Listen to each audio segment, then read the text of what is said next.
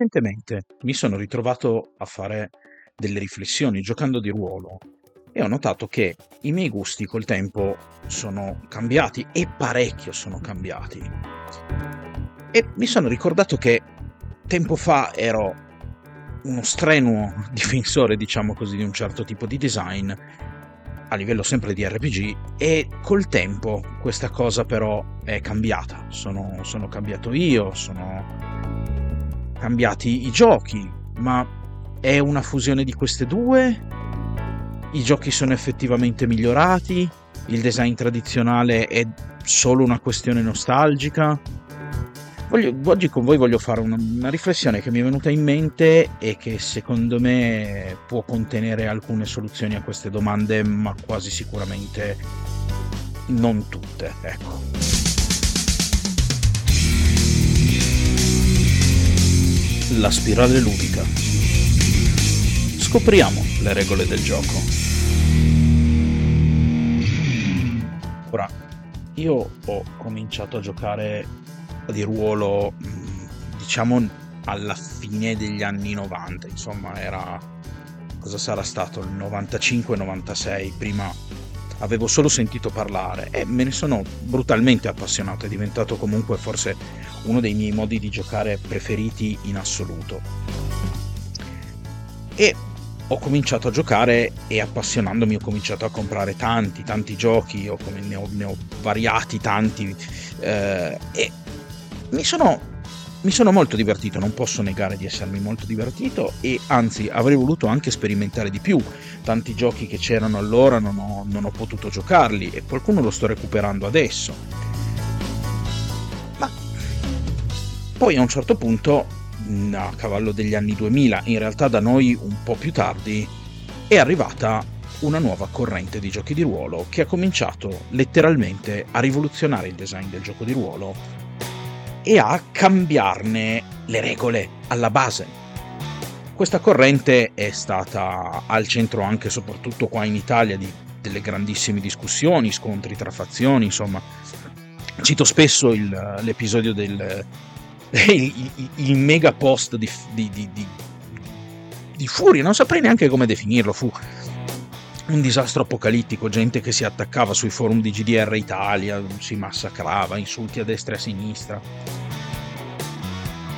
Ma all'epoca io mi dicevo, ma è un solito movimento indie che crede di avere la verità in vano, convinta di, di, di, di essere gli unici intenditori, gli unici che ne capiscono, anche perché tutto sommato gli utenti che proponevano questa nuova visione lo facevano con un'arroganza e una supponenza non indifferenti, ecco, era molto molto antipatico il loro modo di comportarsi. Ma col tempo comunque io ho conosciuto anche delle persone che sapevano relazionarsi con il resto del genere umano e mi hanno fatto provare questi nuovi giochi. E all'inizio era un po' titubante, molti giochi avevano eh, come dire, una struttura veramente tanto diversa rispetto al modo in cui io ero abituato a giocare. E questi giochi tanto tanto diversi mm, non mi hanno davvero conquistato. Io penso per esempio a giochi come Un penny per i miei pensieri, che è un gioco quasi più di narrazione condivisa che un gioco di ruolo, perché l'autorità è divisa tra tutti i giocatori al tavolo. È vero che ognuno ha un proprio personaggio, però si mettono le mani pesantemente nella storia e ognuno di loro ha autorità sulla storia anche molto pesante. Quindi tendenzialmente sembra che lì il ruolo sia solo una parte del gioco. E con questo non voglio criticare a chi piace un penny per i miei pensieri, eh. anzi, tutto sommato ha anche delle belle meccaniche, costruito in modo veramente molto molto organico e funziona bene. Semplicemente non incontra i miei gusti. Tanti però si erano letteralmente innamorati di questo genere ed erano andati veramente a scavare le cose che differissero il più possibile dallo stile tradizionale di gioco di ruolo, stile tradizionale rappresentato da Dungeons and Dragons, Vampiri, eh, Exalted e compagnia briscola, perché poi c'era veramente una quantità di roba non indifferente, tutto, tutto il mondo di Tenebra, insomma, che cosa è successo? Beh, è successo che in realtà io letteralmente cominciato a riflettere giocando a questi nuovi giochi su alcuni fatti che però erano effettivamente, a petto del fatto che fossero comunque raccontati con, beh, come dire, con, con, con, veramente in modo odioso, come vi dicevo prima, c'era c'era qualcosa di valore, insomma, andando a scavare, insomma, cercando di togliere tutta la fuligine, lo sporco da questi discorsi, di sporco ve ne garantisco che c'era, ce n'era tanto, sotto sotto però mi sono reso conto che della bontà c'era. C'era perché? Perché questi giochi in primis ponevano dei ruoli più definiti al tavolo. Tanto per cominciare, ai giocatori veniva data comunque un briciolo di autorità al tavolo, in alcuni tantissima, come vi dicevo un penny per i miei pensieri, ma c'erano anche tanti altri che avevano uno stampo decisamente più vicino a quello tradizionale, che però andavano e vanno tuttora verso una gestione del rapporto master-giocatori, che è quello tipico dell'impianto classico del GDR, andavano verso una definizione di questi ruoli diversa da quella che c'era nei giochi di ruolo dell'epoca. Perché? Perché i giochi di ruolo dell'epoca prevedevano una sorta di eh, totalitarismo del master. Il master aveva mh, autorità assoluta sopra ogni aspetto del gioco. Lui poteva dire sì, poteva dire no, poteva dire quando tirare, cosa tirare, perché, qual era la classe di difficoltà, cosa succedeva, quali erano le conseguenze del tuo tiro, sia in caso di successo che in caso di fallimento. Chiaramente per quanto mh, ci fosse poi questa cosa del eh vabbè ma con un buon master io cominciavo a notare il fatto che ok ma quindi quindi se non abbiamo un buon master non possiamo giocare di ruolo? E questo mi ha fatto veramente molto riflettere perché se c'è davvero la necessità di avere un buon master al tavolo per giocare capite che qualcosa non funziona. È come avere un videogame e dire, eh, ma ci puoi giocare solo se sei un buon videogiocatore. No, adesso faccio un esempio molto così alla mano. No, è come dire, eh, ci, ci, ci puoi giocare solo se sai programmare, perché hai bisogno di essere un buon programmatore per giocare a questo videogioco. No, non funziona. Mi sono reso conto lentamente che i miei pensieri andavano in quella direzione, mi rendevo conto che c'era qualcosa di storto nel game design. Ma che cosa c'era di storto? Beh, in primis assolutamente questo fatto che uh, il modo di giocare andasse in quella direzione, cioè una figura ha in mano tutto, compreso il divertimento di tutti, tra l'altro, perché non dimentichiamo che si, si è fatta tanto una demonizzazione della, della figura del master in quel periodo sui forum, eccetera, eccetera, ma eh, cioè, mi ricordo che c'era addirittura questa, questa, cosa del bravo master TM, no? che è il buon master, no? Eh, però, ecco, si, si, è, si è, fatto tanto, tanto, tanto umorismo su questa cosa, però effettivamente qualcosa non funziona se hai bisogno che una persona al tavolo richieda delle specifiche qualità al di fuori del sapere un minimo raccontare per poter giocare no? Però da un lato si prendeva in giro questa figura del master, ma in realtà questo tipo di pensiero metteva nelle mani del master il divertimento del tavolo. Cioè tu sei l'unico responsabile del divertimento al tavolo. Se le cose vanno male, è colpa tua. Poi c'era chi cercava di deflettere la situazione, voleva tutto il potere in mano, ma non voleva la colpa, perché poi chiaramente è anche brutto, no? Sentirsi un po' eh, dire le cose sono andate male, ma è tutta colpa mia, non è colpa degli altri. Sicuramente c'erano delle colpe che potevano anche essere dei giocatori. Però, insomma, il discorso è che l'impianto regolistico poneva l'accento sul fatto che, anche non, non direttamente, ma poi le cose andavano tutte verso quella direzione, è, è, tutta colpa del master se non ci siamo divertiti, è tutto merito del master se ci siamo divertiti, ragazzi, è, è, è un peso non indifferente il master diventa veramente un intrattenitore, diventa veramente un lavoro. Tolto il fatto che, tra le altre cose, effettivamente questa cosa toglie la capacità di agire ai giocatori. E quindi Roger Caillois, autore che io amo citare tantissimo, sociologo francese degli anni 50 se non mi ricordo male, poneva invece l'accento molto pesantemente sul fatto che se al tavolo manca l'agire, no? manca eh, l'autorità, tra virgolette, manca eh, l'arbitrio dei giocatori, tutti i giocatori, non si sta giocando, perché il gioco ha un esito incerto.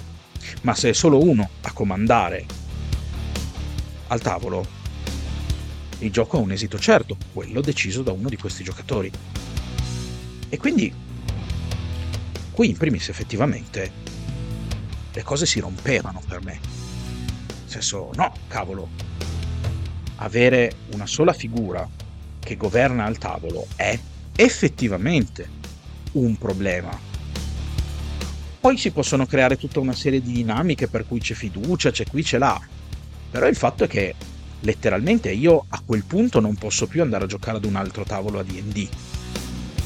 Perché non sarà nemmeno lo stesso DD, tra virgolette. Perché comunque in fondo, se il master ha potere anche sulle regole, capite che ognuno sceglie le regole che vuole adottare, eh, le applica come preferisce. Si trattava letteralmente di andare a giocare un altro gioco, dover reimparare tutte le regole e tutto sommato, come avevo detto poco fa, nemmeno tanto di giocare si trattava, ma di assistere a uno spettacolo di una unica figura deputata ad intrattenere gli altri. Questo mi ruppe, in un certo modo. Questa consapevolezza si fece largo dentro di me, ma si ruppe anche. E mi ricordai, mi vennero in mente, tra l'altro, anche tanti episodi che, seppur mh, mm, io mi sia tanto tanto divertito a giocare con una serie di persone, c'erano stati dei problemi, no? c'erano stati degli screzzi perché io volevo fare questa cosa, ma tu volevi fare quest'altra cosa qui. E siccome a me piaceva giocare il mio personaggio così, ma tu volevi che il mio personaggio diventasse cosà, mi toglievi completamente qualunque arbitrio rispetto alle mie azioni, alla determinazione del mio personaggio e mi ritrovavo per le mani a dover giocare qualcun altro. E a quel punto cosa fai? Ti lamenti, dici che sei scontento di quello che è successo, ma questo spesso e volentieri rischiava di generare anche delle polemiche. Quindi capite che questo meccanismo là dentro era malato. E così sono arrivati giochi nuovi. Io ora eh, ho preferito passare ad un tipo di design nuovo, anche se gioco ancora giochi tradizionali. Ma molto di quello che mi arriva dai giochi nuovi che sono usciti dal mercato indipendente l'ho preso e portato nella mia esperienza tradizionale, perché inevitabilmente quel tipo di meccaniche è un tipo di meccaniche virtuoso, non, non c'è niente da fare. Non, è, adesso lo dico in modo che potrà sembrare arrogante, però è chiaro che quel tipo di meccaniche vecchio stile è sbagliato, è oggettivamente sbagliato, perché genera poco di buono, ma tanti problemi. A partire da un, problemi concettuali sul fatto se si stia effettivamente giocando o no, ma quella è filosofia, perché tanto poi alla fin fine quando ci si siede al tavolo lo si fa per divertirsi e il confine tra stiamo giocando e non stiamo giocando importa poco se non si sta facendo della filosofia in merito. L'importante è che quando ci, si, ci siamo alzati ci siamo divertiti tutti. Però poi rischiava di creare anche problemi, ripercussioni sociali. Però io mi sono chiesto a questo punto, effettivamente passare a questo nuovo tipo di gioco è sicuramente sicuramente importante perché queste idee vanno tutelate, sono, sono qualitativamente migliori. Però è tutto da buttare via quello vecchio. Eh, questa è una domanda un po' più complicata, ma secondo me la risposta è no. La risposta è no per una serie di motivi. Primo, la dinamica master giocatori è una dinamica che secondo me, per come la vedo io, favorisce l'immedesimazione. Avere troppa autorità, non dico che non ci si immedesima, ci si immedesima sicuramente, anche lì. Ma avere troppa autorità un po' toglie il piacere della scoperta. Perché nella vita noi non abbiamo autorità su quello che si succede. Se io esco e mm, vado a parlare, no? Vedo una ragazza che mi piace, mi avvicino e le parlo. A livello di gioco di ruolo ci sarebbe un tiro di carisma, no? Metti, facciamo un esempio. Ci sarebbe un tiro di carisma per decidere se la cosa funziona o non funziona. E se la cosa funziona, però poi sta a me decidere come è andata. Ma nella vita non va veramente così, io poi non decido come è andata, anche se ho fatto una buona impressione, no? E quindi secondo me queste differenze, questo fatto di non avere una completa autorità sui risultati di quello che facciamo è sicuramente qualcosa che vale a livello di divertimento, a livello di, di immedesimazione, anche perché nei videogame noi non abbiamo assolutamente nessuna autorità sull'esito di quello che facciamo. Noi dobbiamo imparare a capire quali sono i meccanismi, adeguarci ad essi e fare la cosa migliore, come si comportano i nemici. E al di fuori, però nei, nei videogame noi ci immedesimiamo, ci immedesimiamo un sacco, ci divertiamo, soprattutto quando noi abbiamo la scelta di come far agire il nostro personaggio anche relazionandosi con gli altri. Quindi in primis secondo me è questo. Quindi mantenere una struttura vecchia master e giocatori, dove il master ha un po' di autorità narrativa in più, può comunque gestire un po' più cose,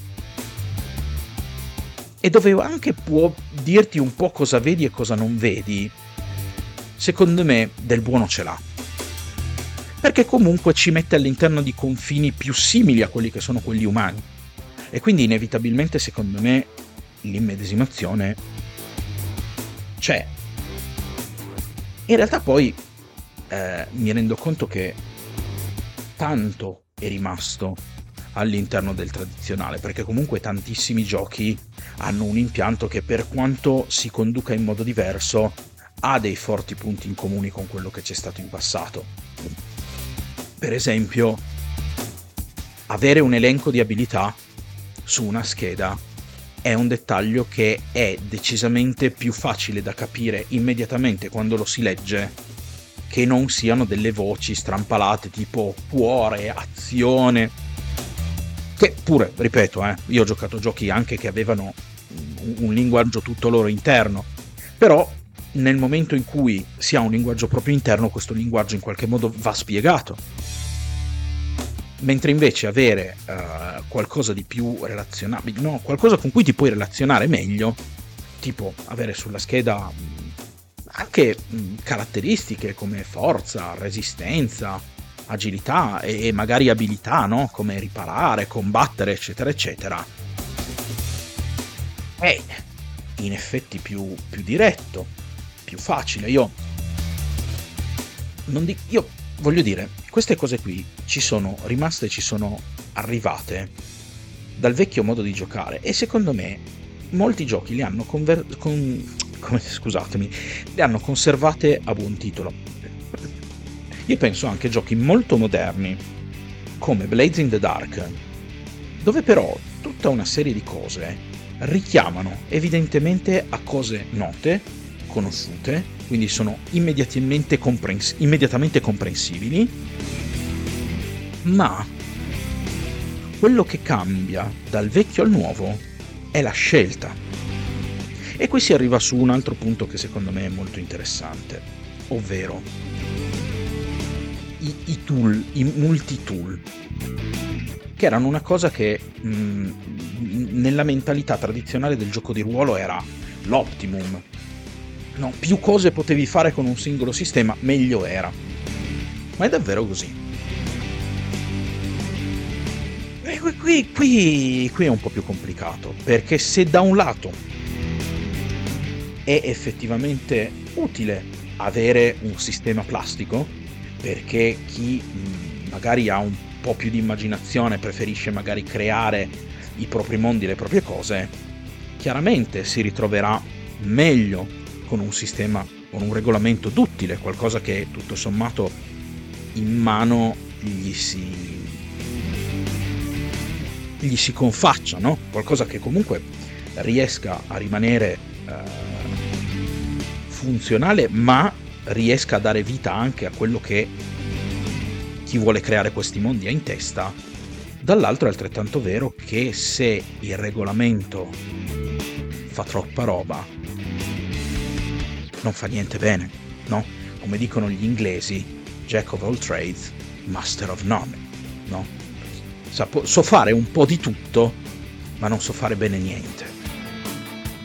E quindi questo ci porta anche al fatto che tanti giochi moderni per poter far giocare bene delle storie sono diventati molto coerenti, no? molto settoriali, molto specifici. Questo è sicuramente divertente, io sto giocando tuttora una campagna da Art. Art mi diverte un casino, è un gioco fantastico, non privo di difetti, ma sicuramente un bel gioco però è straordinariamente specifico. Tu giochi quella roba lì, in quel mondo lì, fatto così, è letteralmente solo ed esclusivamente un dungeon crawler.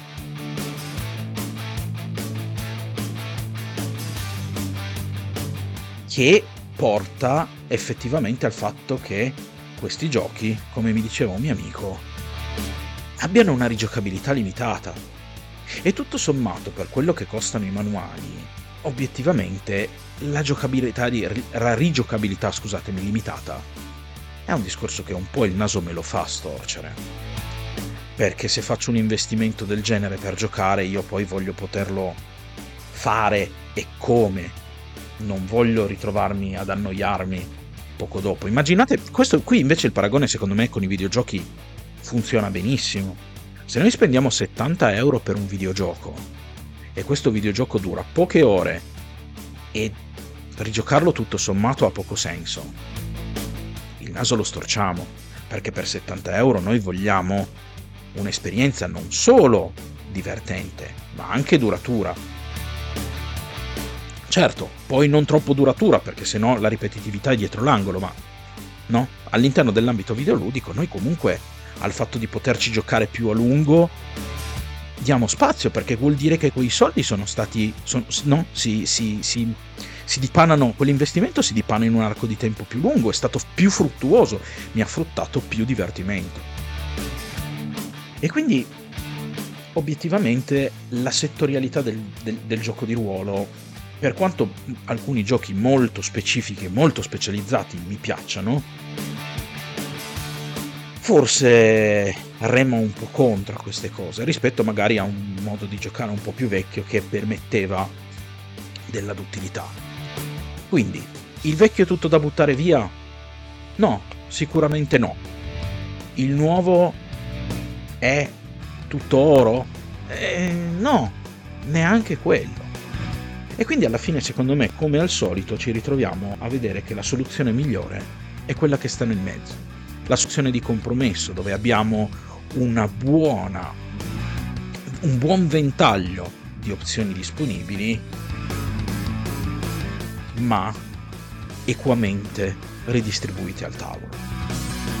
Questa è la mia opinione sul, sul confronto fra vecchio e nuovo ed è uno, un'opinione che in realtà ci ho messo veramente anni a maturare.